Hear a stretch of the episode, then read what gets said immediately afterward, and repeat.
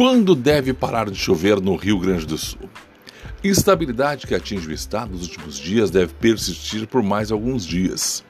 Já diria Jorge Benjor, chove chuva, chove sem parar.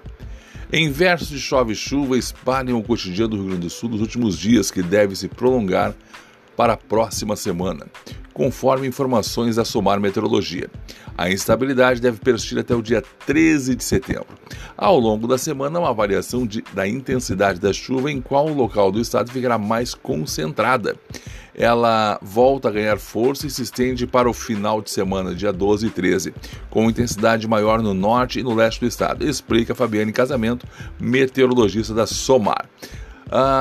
Nas demais áreas do estado, a previsão da SOMAR também é de chuva, mas de forma menos intensa, intercalada com períodos de céu encoberto.